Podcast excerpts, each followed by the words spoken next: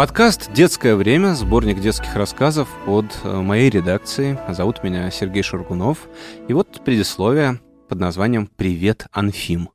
Утром я дочитал верстку этой книги, а вечером в Великом Новгороде рассматривал найденные археологами рисунки мальчика Анфима. 13 век. Мальчику лет 7. Его учили писать, он от скуки рисовал на полях. И неважно, что под рукой, гаджет или береста, хочется увлекательных приключений. А еще любви и радости. Сражения, стрелы, всадники. Он много фантазировал. Люди у него похожи на пляшущих снеговиков с руками-граблями.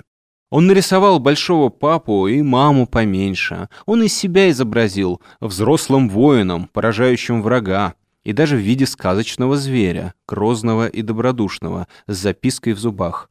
Поклон от Анфима Даниле. Боже, как это похоже на мои детские рисунки и рисунки моих детей. В детстве чувствуешь себя главным. Детство не кончается. Анфим рядом. Каждый, как известно, способен на хорошую книгу. О себе. А самое яркое и подлинное время жизни — первоначальное. Новозаветный призыв быть как дети словно бы обращен в первую очередь к писателям. Свежесть взгляда, открытость сердца и впечатлительность, способность будничную деталь превратить в чудо. У нас часто жалуются, что нечего почитать, и особенно не хватает детского и юношеского чтения. И вот знаменитые очень разные авторы, которых принято причислять к числу взрослых, получили задание, а напишите-ка что-то детское, ну или детско-подростковое. По-моему, и почитать есть что именно в желанном жанре получилось особенно искренне, остроумно и глубоко.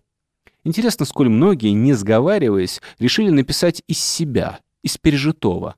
Но ясно и то, что даже изящно сочиненный сюжет о ребенке наших дней — это воспоминание о самом себе, позволяющее постичь новое время, всегда непостижимое и всегда такое же, как и много веков назад. Эта книга лишена назиданий, зато полна смеха и света. Анфим, книга тебе и про тебя.